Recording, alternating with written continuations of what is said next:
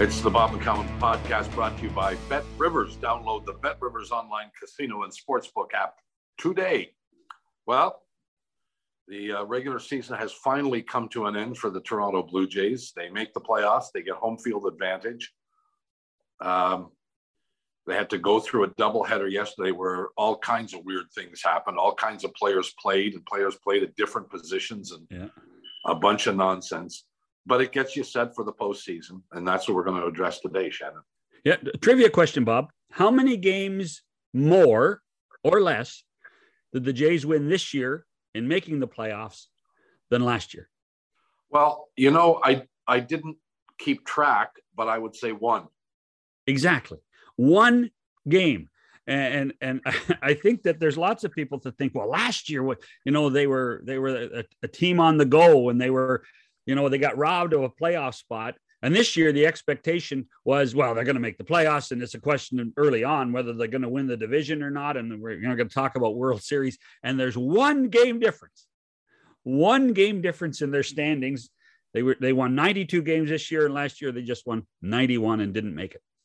Well, last year they didn't make it, and this year not only did they make it, they made it with home field advantage too. So um, we'll see how that goes. We're going to address all these things uh, and more with um, nobody better, Dan Shulman, uh, voice of the Blue Jays, will join us after these messages. McCown Shannon back with you again, and uh, it is uh, playoff baseball time. Uh, Dan Shulman joins us, uh, the voice of the Blue Jays and radio voice of the postseason on ESPN. Dan.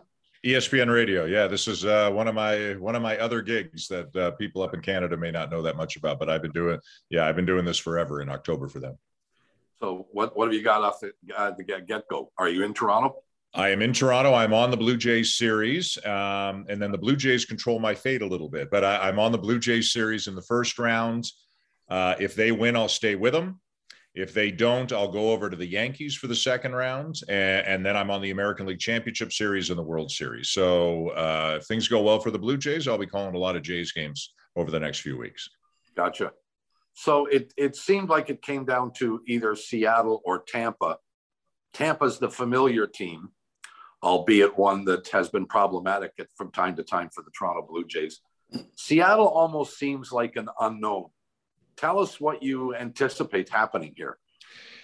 Uh, it's interesting because when the Blue Jays played them in July, the Blue Jays were in at their absolute low point of the season, and the Mariners were at their absolute high point of the season. Um, people may remember the Blue, you know, so many fans come down from BC and Alberta and mm-hmm. Saskatchewan, mm-hmm. and the Blue Jays lost all four games. And Charlie Montoyo was fired a few days later. Um, that, uh, that series in Seattle was the end of a stretch where the Blue Jays lost nine out of 10. And it was in the middle of a stretch for the Mariners where they won 14 in a row. So obviously the Blue Jays are better than they looked then. And obviously the Mariners aren't quite as good as they looked then. But I think they're a very tough opponent. And I would have said the same thing about Tampa Bay. I don't think there are any weak teams in the playoffs on the American League side. Seattle has terrific starting pitching. Uh, Luis Castillo, is as good as they get.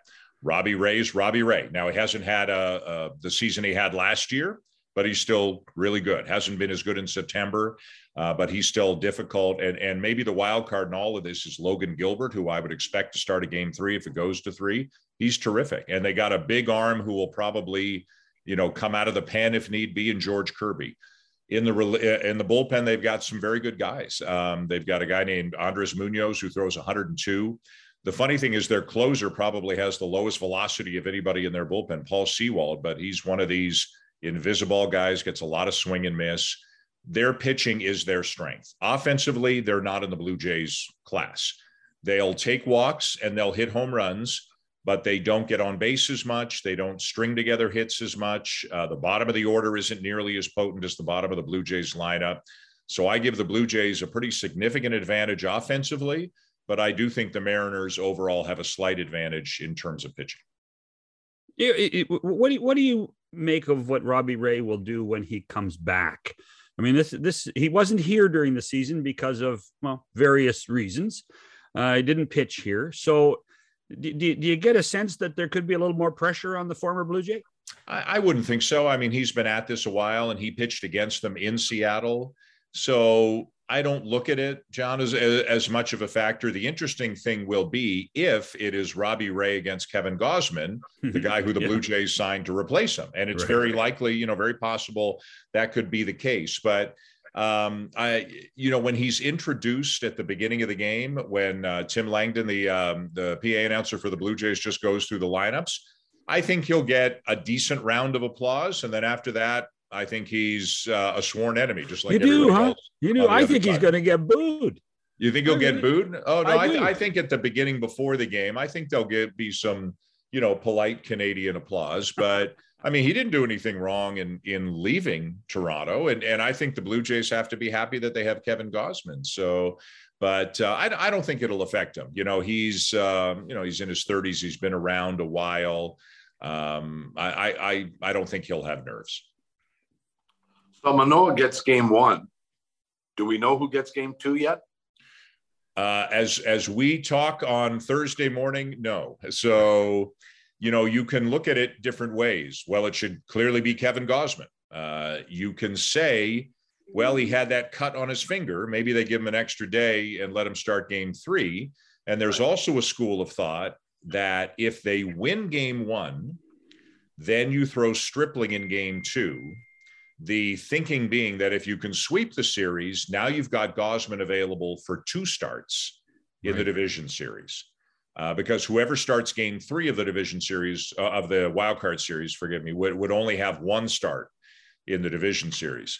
I'm not sure I love that. Like if I'm Ross Stripling and Kevin Gausman, I think I want to know what game I'm starting. But these are the playoffs, and the Mets are talking about the same thing, starting in Scherzer in one and maybe not starting DeGrom in two. If they right. win game one, maybe starting Chris Bassitt in two, so that if they sweep, they have DeGrom for two games in the division series. So it's not like this is, you know, entirely unconventional. Um, but as of this point, at least publicly, Bob, as we talk on Thursday morning, that we don't know who the game two starter is right now for them. And, and, there's no doubt, Dan, that berrios really is out of the conversation for this uh, this round. I would think so. I, I, think Stripling has earned the right to get the start. He's just been so much more consistent. Um, you know, Berrios's high end is pretty high, but when he's gotten beat up, he's really gotten beat up, and you just, uh, you know, it's just a risk. And and listen, if they get through this round, he'll mm-hmm. start a game in the next round. Right. If they get through this round in three, he'll start game one of the division series. So it's not like he's a forgotten man. And I 100% believe he's on the roster. And if uh, you know something unfortunate happened, like a pitcher taking a comebacker off the knee in the second inning, he's going to get multiple innings in that game. If a game goes into the 12th, 13th inning and they're out of guys, he's going to come in and pitch multiple innings, and he could do fine. But at this point, I, I think Ross Stripling is one of the starters. Uh, so the the other thing for me in all this is, it, the, the, particularly Gausman and Stripling, is there an advantage or disadvantage? Are they better at Rogers Center than they are on the road? It, it, what factor is that? Um, you know, it's a good question, and I will admit to not. Uh, I know Gausman has splits. I don't remember which way they go, to be honest with you. But um, I, I, don't think you you worry about that now. One of the things I think teams might worry about is, and I don't think it affects the Blue Jays, but let's say let's just use Stripling and Berrios as an example let's say the types of hitters that Seattle has line up much better with one than the other, that can be a tipping point. You know, if if a if the kind of pitches that the the Blue Jay pitchers throw have better success against righties, lefties, high ball hitters, low ball hitters, whatever it is, that can be a factor. But I, I don't think that is going to be a factor um, in this series. I, I I'm I'm sometimes of the mind, you know, don't dig too deep don't get too cute throw your best guys out there and, and, let your best guys be your best guys and and I, I think it's fairly clear um, who the Blue Jays' best guys are. Um, if it were me, I think I would just throw Gausman in two and, and, you know win or lose in in game one. But I understand if they are thinking what they might be thinking. I get it, but sometimes I think just roll them out. Um, you know, and Stripling's been sensational, absolutely sensational for the Blue Jays. But Gausman's had a great year as well. Has started in the playoffs, um, can go deeper into a game than Stripling can. So Um, you know, I don't think they'll do anything like they did in 2020, where Shoemaker went three innings and then Robbie Ray came in for three innings. Like they know who their guys are right now, and I and it just depends what order they roll them. That, that defies modern baseball, though, Dan. You know, you're supposed to, you know, you got your guys with your keyboards and your computers, yeah. and they and they're predicting what happens in every inning. Well, where you'll see that is in the bullpen, and you know, John Schneider, I think, has been uh, one of the many, many things I think he's done exceptionally well is he has been very precise with how his relievers are used. Um, if it's two lefties out of three coming up, you're not going to see Anthony Bass. They're going to load him up against righties. Uh, Trevor Richards, Adam Cimber, Yimi Garcia, they like them more uh, against lefties. If you've got a fire to put out in the middle of the game, in the middle of an inning, it'll be David Phelps or Zach Pop, one of those guys coming in to put out the fire, and then somebody else starts a fresh inning. I think they've been, he and Pete Walker have actually been meticulous in putting their guys in the best position to succeed, looking at the, whatever you want to call it, the windows or the lanes in the other team's lineup when they think certain pitchers have a chance to succeed. Now, sometimes you can't do that. You know, it's like uh, I think it was the Mike Tyson line. Everybody's got a plan until you get hit in the face. You get hit in the face, you gotta you gotta adjust on the fly, and I think they can do that too.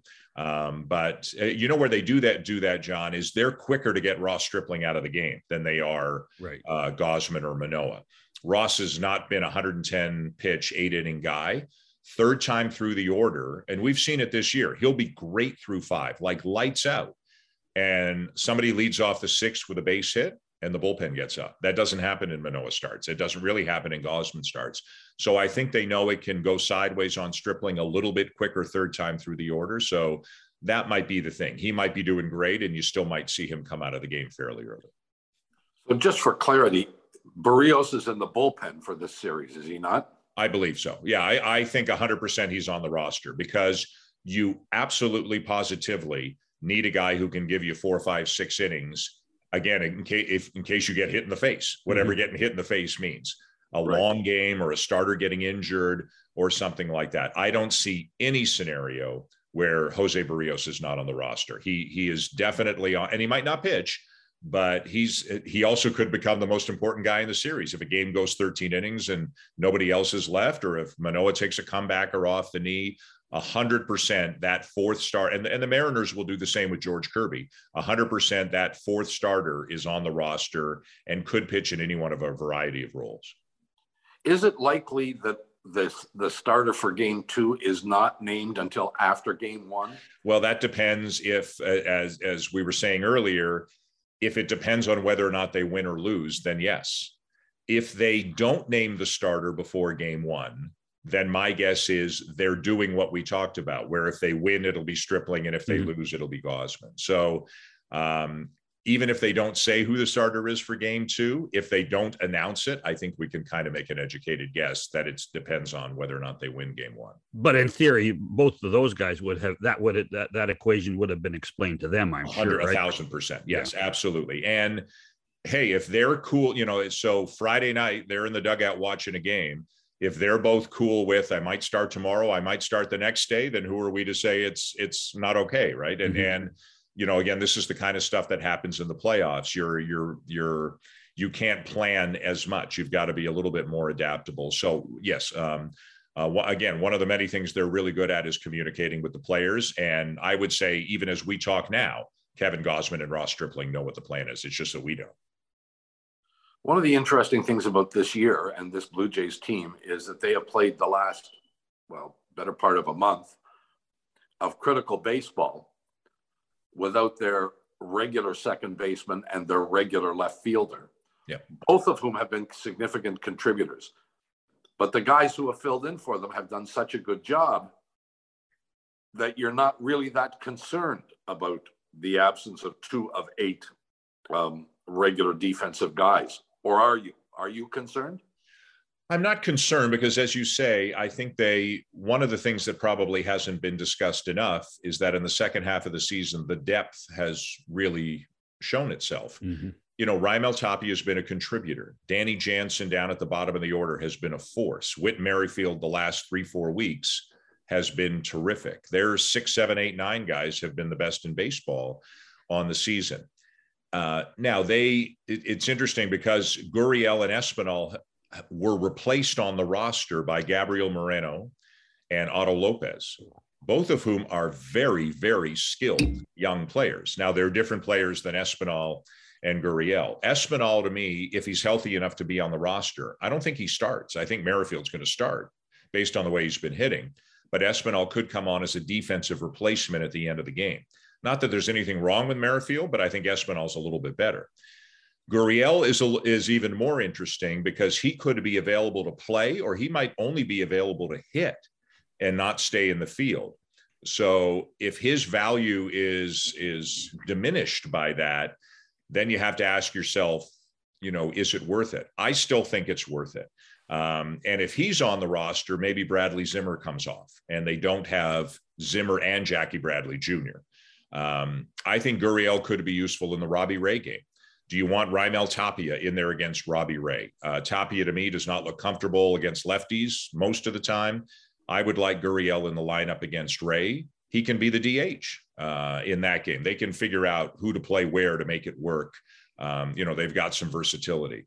Uh, or maybe he's just available to come off the bench and pinch hit. Maybe it's nothing more than that. A tough lefty comes in out of the bullpen in a spot, and Tapia is the batter, and Gurriel comes up with two men on to pinch hit. So um, I think the Blue Jays definitely benefit by getting both of them onto the roster, but I don't think they're.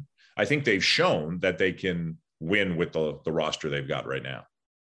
One of the things you look at is um, playoff experience. How much experience? And, and neither team really has a, a, lot other than one guy. And you have to think that the George Springer influence is is going to be huge for the Blue Jays, don't you? Yeah, I think it helps, and I and I think they've got some decent experience um, in other areas as well. Maybe it's not a ton of games, but right. just so just off the top of my head, Kevin Gausman has started and relieved in the playoffs. Ross Stripling has made 10 or 11 relief appearances in the playoffs, most of them with the Dodgers, obviously. Matt Chapman has played in the playoffs. Yimi Garcia has a lot of playoff experience, a okay. lot of it. Um, uh, did a bunch with Houston last year. Um, and then there's 2020. You know, does that they were it felt like they were in for about a minute and a half right? That's you right. they were yeah they were games. in for two games less than 24 hours in front of cardboard cutouts at the trop. I mean you want to talk about uh, not a real playoff experience. That was a big crowd at the trop dan. Come on now. Let's, that was a big crowd at yeah that's trop. true. They had more cardboard cutouts than fans yeah. But, but you know vladdy and bo and teoscar hernandez and gurriel and danny jansen they were there. They played in those games. So if you're looking at experience, there's no, the Blue Jays have an experience advantage. They have a home field advantage. Um, they have an offensive advantage. I think the Mariners have a pitching advantage. And I think the Mariners have kind of a, you know, they haven't been there in 21 years. They just snapped the longest playoff drought. Their energy and their fans, it's really important to me that this these games are in Toronto. Their fans are out of their minds right now, out of their minds. It's like the Blue Jays were in, in 2015 when they made the playoffs for the first time in 22 years. So I think it's huge that that these games uh, are in Toronto. But I I do think the experience can matter, and I think the Blue Jays with um, Chapman, Springer, Gausman, uh, uh, Stripling, David Phelps, another guy. It was 10 years ago, but he's pitched in the playoffs as well. I do think they've got some some good leaders and some and some guys who can help the younger guys. But I think at this point, if you're Vladdy, Bo, et cetera, you've got to be past that. Uh, I know they're 23, 24 years old, but this is their second time in the playoffs, their third year of playing on a, you know, a quality contending team. And, and I, I, I think they, they've learned enough about themselves over the last three years that they're ready. I, I must tell you, I, I think this play, the, the whole concept of, uh, you know, how much experience do you have is way overrated. I think at the end of the day, these are professional athletes. I mean, yes, they are young. Blue Jays have a bunch of guys in their mid 20s, but I just don't think experience matters that much. I think you've got one, if you have got one guy who can tell you stories about what he's been through or what it's like, I think that's plenty. And then you go out and experience it. Yep. I mean, all they're going to be doing is playing in front of 50,000 or close to 50,000 instead yeah. of 40,000.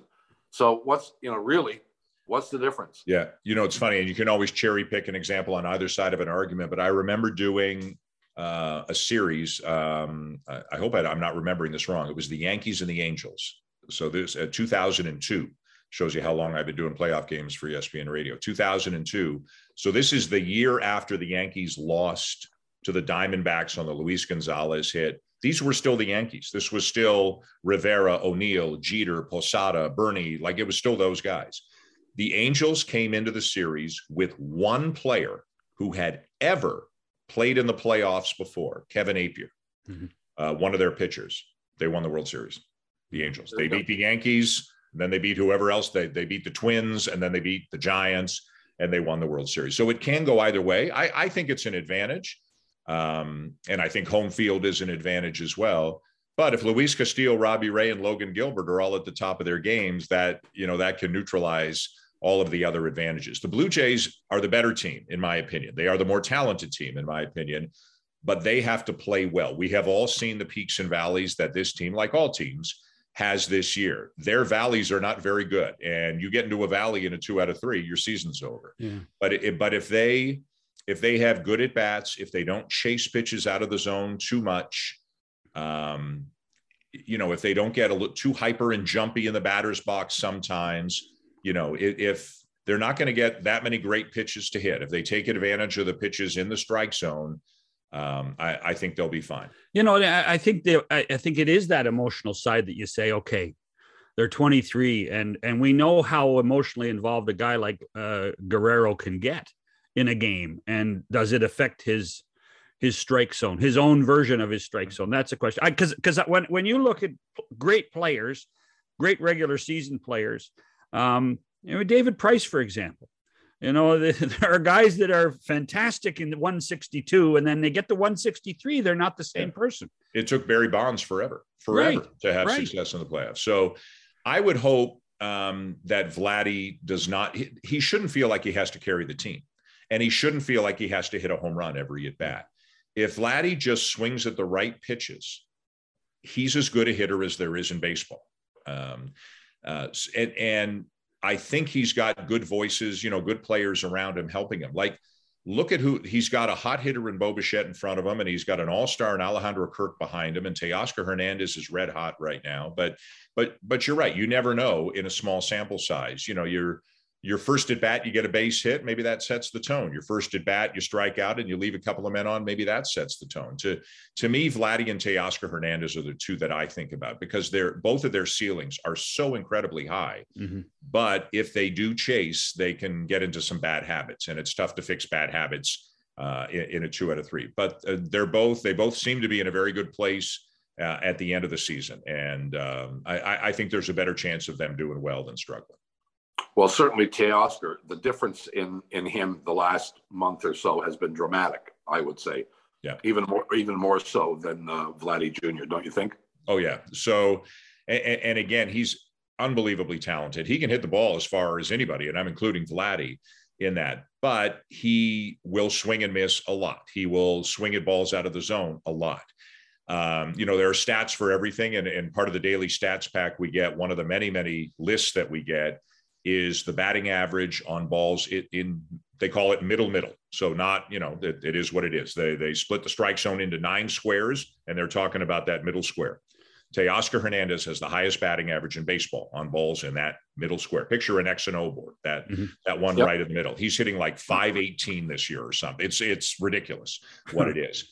Um, if he can be patient, lay off that slider down and away, and it's coming from Luis Castillo and and force Castillo to throw a ball in the strike zone, he's got a puncher's chance against him. Castillo's an outstanding pitcher. Like a lot of good teams get shut down by Luis Castillo, but uh, Teoscar to me is the why. If you if you were to say to me, pick one wild card on this team, it's Teoscar Hernandez because if he swings at the right pitches, he's an, an elite an elite hitter.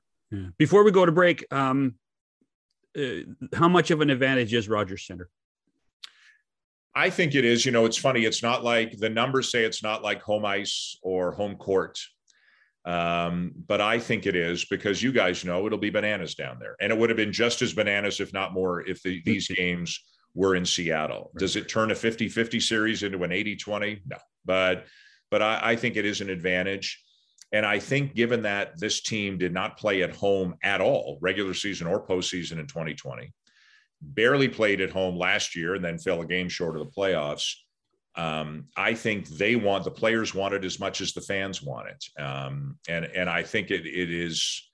Uh, I, I, think it is meaningful. I, I, think it is something. It's not like football where you can hit the guy harder because you're all revved up because your fans are going crazy and all that. You know, baseball is not a try harder sport. But, you know, this team has, figuratively speaking and literally, been on the road so much, feeling like the road team in Dunedin, the road team in Buffalo, the road team in the playoffs in 2020. I think it means a lot to, them to be home. So uh, I, I'm, I do think it matters. Dan Shulman is with us. We'll take a quick break, come back with uh, more after these messages. McCown Shannon back with you. Dan Shulman is uh, with us as we address the uh, upcoming postseason in baseball as it pertains to the Blue Jays specifically. Uh, two questions kind of wrapped into one, Danny. Um, this organization has to decide on a, a roster because uh, they got to get down to 26. Is that right? Correct. Yeah. And they were yeah. at 28 at the end of the regular season. Right. And part of that is do you catch, do you take three catchers into the postseason? Yeah. And there's an argument to do that. But tell me what you would do. What's your thinking? So a couple of weeks ago, I didn't think they would.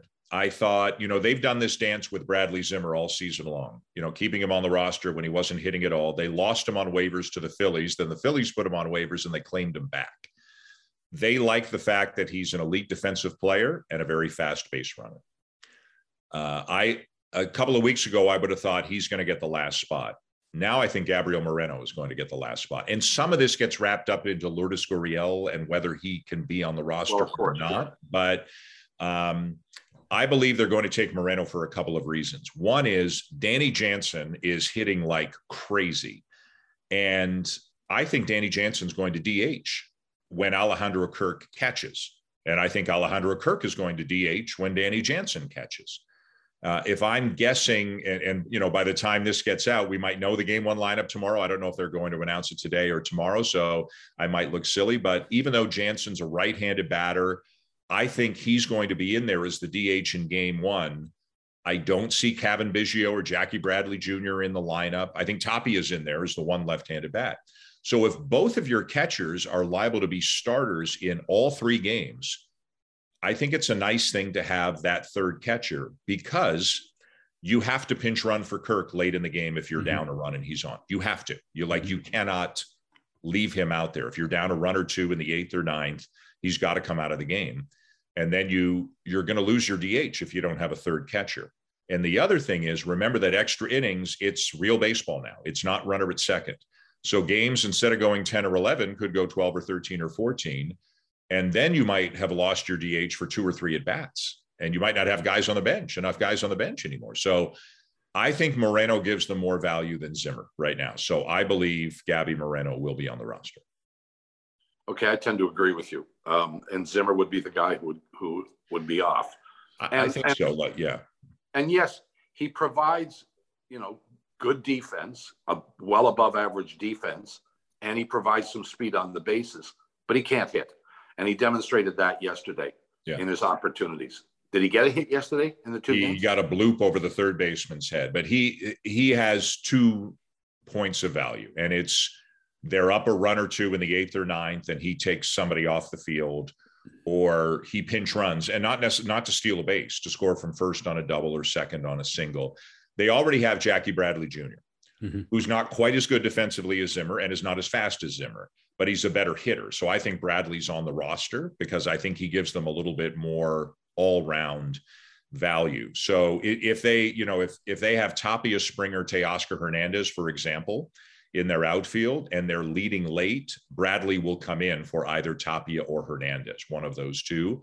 And you live with the other one in the field and hope it doesn't bite you um, at, at, the end of a game. You, you know, I, I think sometimes when you plan a playoff roster, you have to you have to anticipate the worst case scenario what do we do if this happens like mm-hmm. you can't have um, you know a, a, mistake on the roster cost you a series and i think they need to pinch run for kirk and i think they need to know that they have another catcher available if the game goes deep into extra innings and as much as you'd like to see zimmer out there in center field in the ninth inning i I, I, think Moreno offers a little more insurance against things that could go wrong. The other reason I think they're going to take him is because yesterday he played left field, second base, and third base in the second game of the doubleheader.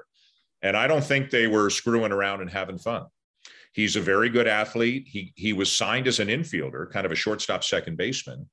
And not that nine innings in three different positions is really going to help him, but I think they're just kind of saying, get hmm. ready, kid. You never know. Like you're going to be on the roster. And if if all hell breaks loose, you might be the guy we turn to just to go fill a spot somewhere. And hit his first home run.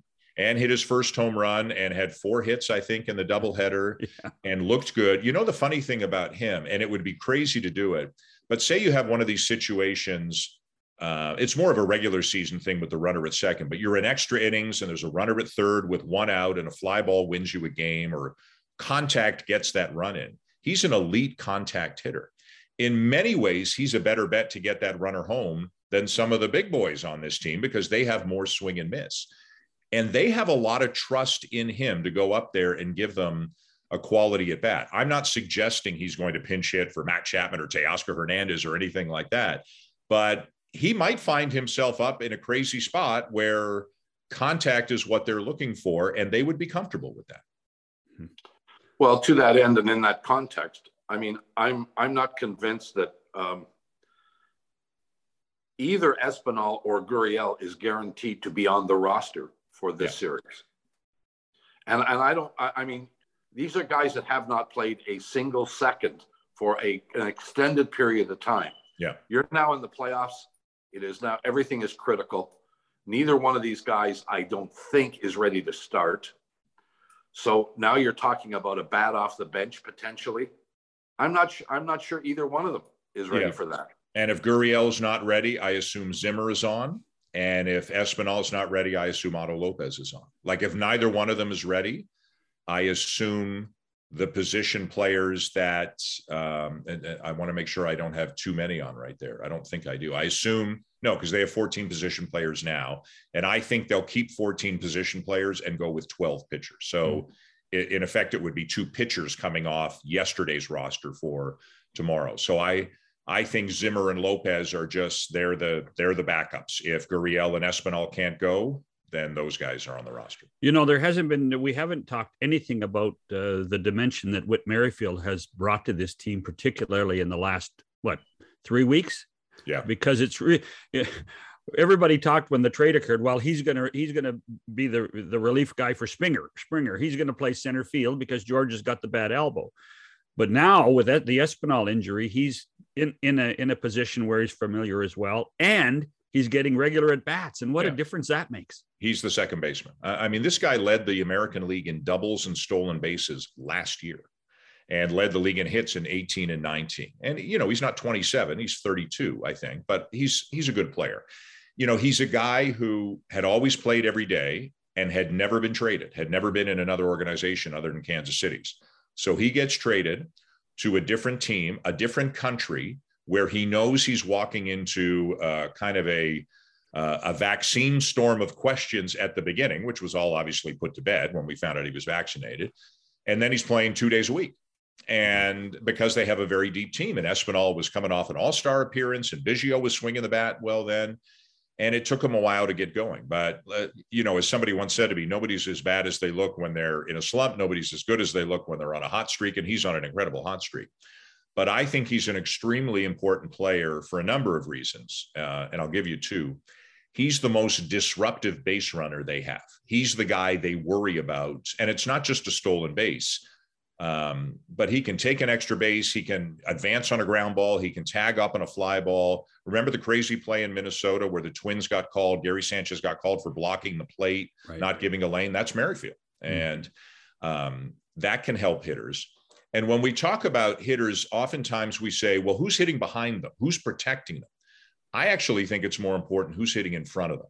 Because if the guy in front of them is on base, then you really got to deal with the guy in the box. And the guy in the box is Springer. And the guy after him is Bo. And the guy after him is Vladdy. And I think what Jansen and Merrifield have done at the bottom of the order has been extraordinarily important for this offense. Because if you're the opposing pitcher, there's no there's no resting spot. There's no 174 hitter at the bottom of the order who you can count on to get an out. So you know Springer's coming up with nobody on base, and and that to me has been the biggest value of Merrifield so far. I'm just I'm just curious around the batting cage, well before games. Did you get the sense that uh, of of his frustration? Did you get it? Eh, I mean, I, I mean, I, eh, eh, we don't get that when you yeah. see practices in in basketball or hockey, and guys aren't fitting in. You you don't get a chance to see it, but you're so much closer in baseball. Yes. So, and I have asked him and many others about that. So it's interesting you asked. The answer is a an unequivocal no, not for a second. John Schneider has gone out of his way a dozen times to call him the consummate pro and, and an extraordinary teammate. Uh, whatever you need, Skip. I know I'm not hitting. Don't worry about me, Skip. Just whenever you need me, wherever you need me, you can put me in. And I don't mm-hmm. think it's lip service. I don't. Um, I've talked to Whit about it enough, and I've talked to John Schneider about it a lot. And there are some guys who will grumble and be a little counterproductive in the room. And I don't think Whit Merrifield is that guy at all. And in fact, I think he's right at the the top end of the scale um, in terms of of uh, just trying to be helpful in whatever way he can. And I think he's been important for Bo Bichette too. I think, you know, Bo is always, as much as he grew up in a baseball family and as confident as he is in himself, whether it's Marcus Semien, whether it's Matt Chapman, whether it's Whit Merrifield, Bo is smart enough to know that he can learn from more experienced players. And I think Whit's also helped Bo a lot in the last part of the season too. Well, you know, uh, there was a there was a, a, a, conversation was taking place, obviously, suggesting that Merrifield was uncomfortable in coming to the Blue Jays, surrounded by a group of guys who are better better players, quite honestly, than the guys he was surrounded by in Kansas City. But I think he just came at a time when he was slumping, yeah, and had to fight through it. And um, I, this guy has been uh, tremendous the last couple of weeks for this team, and is a very, very important part of this club going forward. Yeah, and, he, and again, he's an everyday player. Uh, until uh, he had a toe injury a few weeks just before the Blue Jays played the Royals in July. Before that toe injury, he was baseball's Iron Man. He played in 500 and something consecutive games. Like this guy's literally used to being either the number one or number two hitter and playing every single day. Mm-hmm. And now he comes to, as you say, Bob, a much more talented team, and he's going to be a part-time player and hit at the bottom of the order.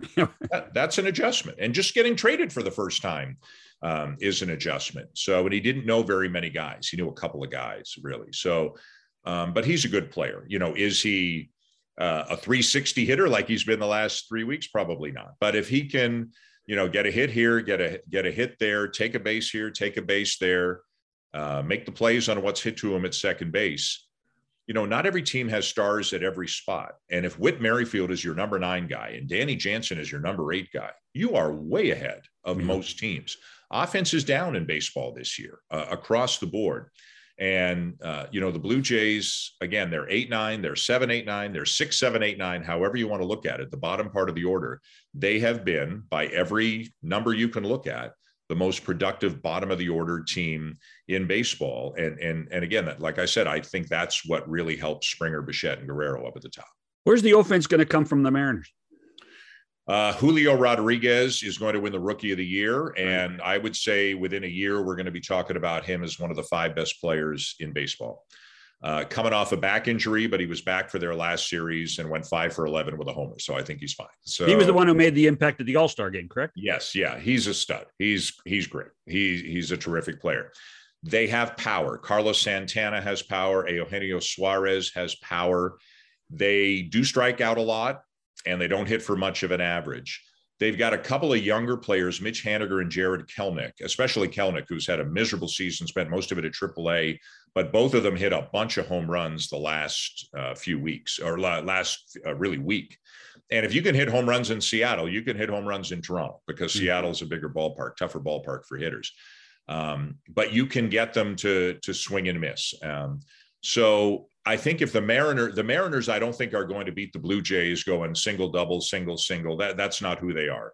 They're you know walk, single, homer, uh, and they've got guys who can do it. And and Carlos Santana to me, uh, although he didn't have a great great year, he's an important guy. You talk about a veteran guy who's been in the playoffs, who's got a low heartbeat, who's a leader on the team. He's got all of that stuff. So to me, he's a really important guy um, that the Blue Jays uh, have to be able to get him out. So they're more top heavy in their lineup. The bottom is not as good. They're more dependent on power. The Blue Jays, I, I think they're not as dependent on power as people think they are. They have power, but there are other things they actually do better. They were like seventh, I think, in the majors in home runs. They were first in batting average. Like you, you don't think of them that way. You think of them as an all or nothing home run or strikeout kind of team. The numbers don't say that's true. They chase less often than most teams. They strike out less often than mo- than almost any other team. Um, so I think the Blue Jays have an advantage there. But for Seattle, John, it, it's if it's don't walk guys because if you're going to give up a homer, give up a solo homer. Mm-hmm. Don't give up a two or three run homer because you're walking guys. So that to me is one of the big keys of the series. Well, this Blue Jay team also was a team, and I don't have the stats by any stretch of the imagination. I don't know whether you do. I'm not trying to put you on the spot, but this team goes to the opposite field as much as any team I've seen in a long, long time. Yeah. And I love it. And I think they should. so do I. Because right handed pitchers, uh, let's say Luis Castillo, Logan Gilbert, games one and three, their sliders break down and away from the righties. Blue Jays have eight right handed batters. And that gets back to what we were talking about a little while ago about swinging at the right pitches. If you're going to swing at that slider on the outside corner or two inches off the outside corner, it's that's a hard pitch to pull. The sliders you pull are the ones that are mistakes over the middle of the plate or the inner third. The it's the pitches away from you that Vladdy and Teoscar have to take to up the middle or to the, in my opinion, up the middle or to the opposite field when they're when the ball is away. It's too hard to do damage on a slider away to the pull side. Uh, easier said than done, obviously. Um, But Guerrero and Teoscar, especially Teoscar, again, have great numbers to the opposite field. We know Bo Bichette's going to the opposite field. That's not a problem, yeah. that, right? Yeah. That's a given. That's not a problem. This, again, to me, is where Guerrero and, and Teoscar are the wild cards. I don't think they're going to get a lot inside. I think they're going to get, and I don't think they're going to get a ton of fastballs. I think those two guys are going to get, and now Robbie Ray's a different story in game two, but from uh, Castillo and Gilbert and a lot of guys, come, a lot of the righties coming out of the bullpen, I think it's going to be slider down and away, slider down and away. And if you swing at it, I think it's the kind of pitch that you're best served trying to take it up the middle or hit it to right center. And it's and as we know, Vladdy and Teoscar have plenty of power to hit the ball out to right center. That's not a problem. All right. John, anything else from you? Yeah, yeah. I, actually, I'm going to do. I'm, I'm going to go off course here. Um, a, a couple of questions. Um, we had Buck on on Tuesday, and uh, classic Buck, he was unbelievable, but Buck may be finished. Um, first of all, what was it like to have Buck back in the booth? It's it was fantastic. Um, you know, first of all, that meant that he was feeling well enough to be back in the booth, and that's right. by far the most important thing. And I know what this job means to him. I know how much he loves going down on the field and talking to people, the coaches, the players. I've worked with a, a thousand people from the day you hired me 30 years ago, John, until until today in all different sports for all different networks. I've never, ever, ever seen anybody who is better at going down on the field and or court or ice or whatever it is and and getting information out of people and who gets more of an enjoyment out of it than Buck yeah. does. So it was you know, when I started in 1995 doing Jays games at TSN, I was 28 years old. I didn't even know what I didn't even know. And Buck taught me. So it was wonderful to be able to see him uh, come back. Um, you know, I saw the Globe and Mail story that you're obviously that uh, obviously you were uh, alluding to, and I'm sure you talked to Buck about that when you had yep. him on. And um, you know, he and I have talked once or twice, uh, very briefly and privately about it. I don't need to know now, and I don't think he wants to decide now, nor should he. You, you know, he's earned the right to get through the season, uh, and then decide, you know, and he's feeling good. He's not feeling 100%. I think people know that. It, you know, he's come back from a, a, a, major, major health scare that involved a lot of treatment. And, and you know, his, um, you know, his energy may not be peak buck energy, but, you know, what he's doing is unbelievable. And the reaction from the fans to him being back is unbelievable. Not surprising, but unbelievable um, as well. So it's meant the world to have him back.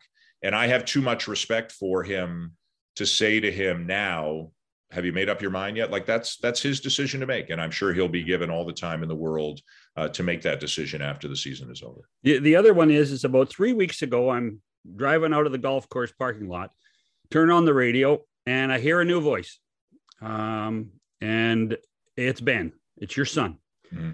and I can only imagine what it would be like to be in one broadcast booth doing TV, yeah, and your son doing the radio and how many times during the uh, the inning breaks did you did you wonder? I wonder how he's doing. How's it going? what, what what was going through your mind when your son was just, by the way, doing a marvelous job?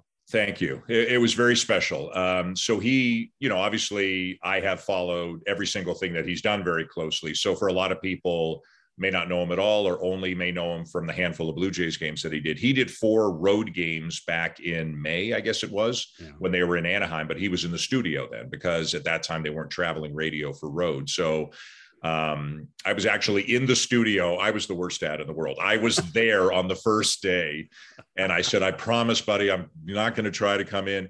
You know, it, it's tough to navigate your way into the building there. And so I drove him down and I had the key card and I, it was off a monitor and i just you know but i heard him do all four games and he did great. So by the time he got to the angels game uh, or uh, sorry to the orioles games at home this past week i was totally confident john that he was fine. And obviously i couldn't hear him because i was doing the games on tv yeah. But i'm very proud of him. He's um, you know he he's worked very hard and he's very respectful and deferential um, to the to the people he works with and the people he works for. And I'm I'm very hopeful as a dad that he has a, a bright future. He can call. Uh, you'd love him, John. He calls like six different sports. He's done lacrosse, he's done soccer, he's done field hockey, football, basketball, baseball, and it was it was really wonderful. We we actually didn't put him on air. I didn't like say, "Hey, can you put him on camera and I'll talk about him?" To you know, we didn't do that. I didn't want right. to overdad it, but uh, it was a very a very special few days. Well, as a guy whose son is in the broadcast business too, not on the air, it's uh, it's tough on kids sometimes to be it the is. sons. It's tough, and uh, can I just wanted to uh, to to say congratulations to you, and more importantly, uh, congratulations to him. Thanks, Dan. Thank you. I will pass that along, John. I appreciate it. Cheers. Uh, we are back, McCown. Shannon with you. Our thanks to Dan Shulman, of course, for uh, joining us. And my apologies for disappearing at the end there with some technical difficulties. Oh, no, no, no. You, it was the best answer Dan gave. So oh, I can imagine it was. It was obviously and, something that a question that you asked. Questions were electric. well, at least yours were, I'm sure. Hey, um, uh, Sorry. Seattle, Toronto. There is something um, fascinating to me about this. Remember the, the Jays came into the American League as an expansion team in 1977 with the Seattle Mariners. Um, you know, Seattle has become one of those outposts uh, in baseball where Canadians migrate to to cheer for the Jays. Seattle and Toronto have had great rivalries in other sports, like and, and like the MLS oh, championship. Oh, the MLS championship two years in a row. It, they're, they, not it, a rivalry, just happened. Oh, uh, I'm just saying there, there's something to me. I, I love threads like this. And, uh, and the fact that Seattle and Toronto, here we are, you know, how many years later that these two teams make it. And, and it, it to me, it's kind of fun. Of course, I have an affinity, as you know, I have an affinity for the Pacific Northwest anyway. So it's, it's well, kind of cool. As just, that was what I was going to say. First of all, it's your bent. Yeah. But secondly, I think if you live in Vancouver or you know the southern BC peninsula, I, this is a this is a big deal. Yeah, because Vancouver has, has long looked to Seattle as kind of their, I don't know, connection to U.S. sports, and you know all kinds of Vancouverites go down to Seattle for games when the Blue Jays are, are there, or whether even when they're not. So I get it if you're in southern BC. In the rest of Canada, who cares? Seattle Mariners and Toronto Blue Jays do not have any kind of rivalry or or, or oh no no I'm, I'm, not I wasn't suggesting the baseball teams I'm, I'm suggesting there appears to be a little bit of a rivalry between the cities that's all I was saying because it's kind of cool I, I, I know you, you're you're you're a hard ass you don't see you don't see that you don't give a flying fadoo do you well no and I mean the only thing you can compare it to is the soccer team and even then who cares if the Seattle Sounders are coming in to play, you know, TFC in the in the postseason? I couldn't care less. I'm I am just giving you bonus points for knowing the name. Of what the soccer team? Yeah. yeah, pretty good, huh? Pretty good. You've you have you have gone to the dark side. Now you're a soccer fan. well, what do you expect from this playoff series? Well, listen, as Danny said, the thing that scares you about the about the Mariners is their starting pitching. Can can they come in here and win two straight games? Yeah, they can. With their starting pitching, they can win two games and this series is over. We laughed about how quick the series in Tampa lasted, 24 hours. The, same thing could happen here if if if Castillo and and, and Robbie Very Ray, easily. Yeah.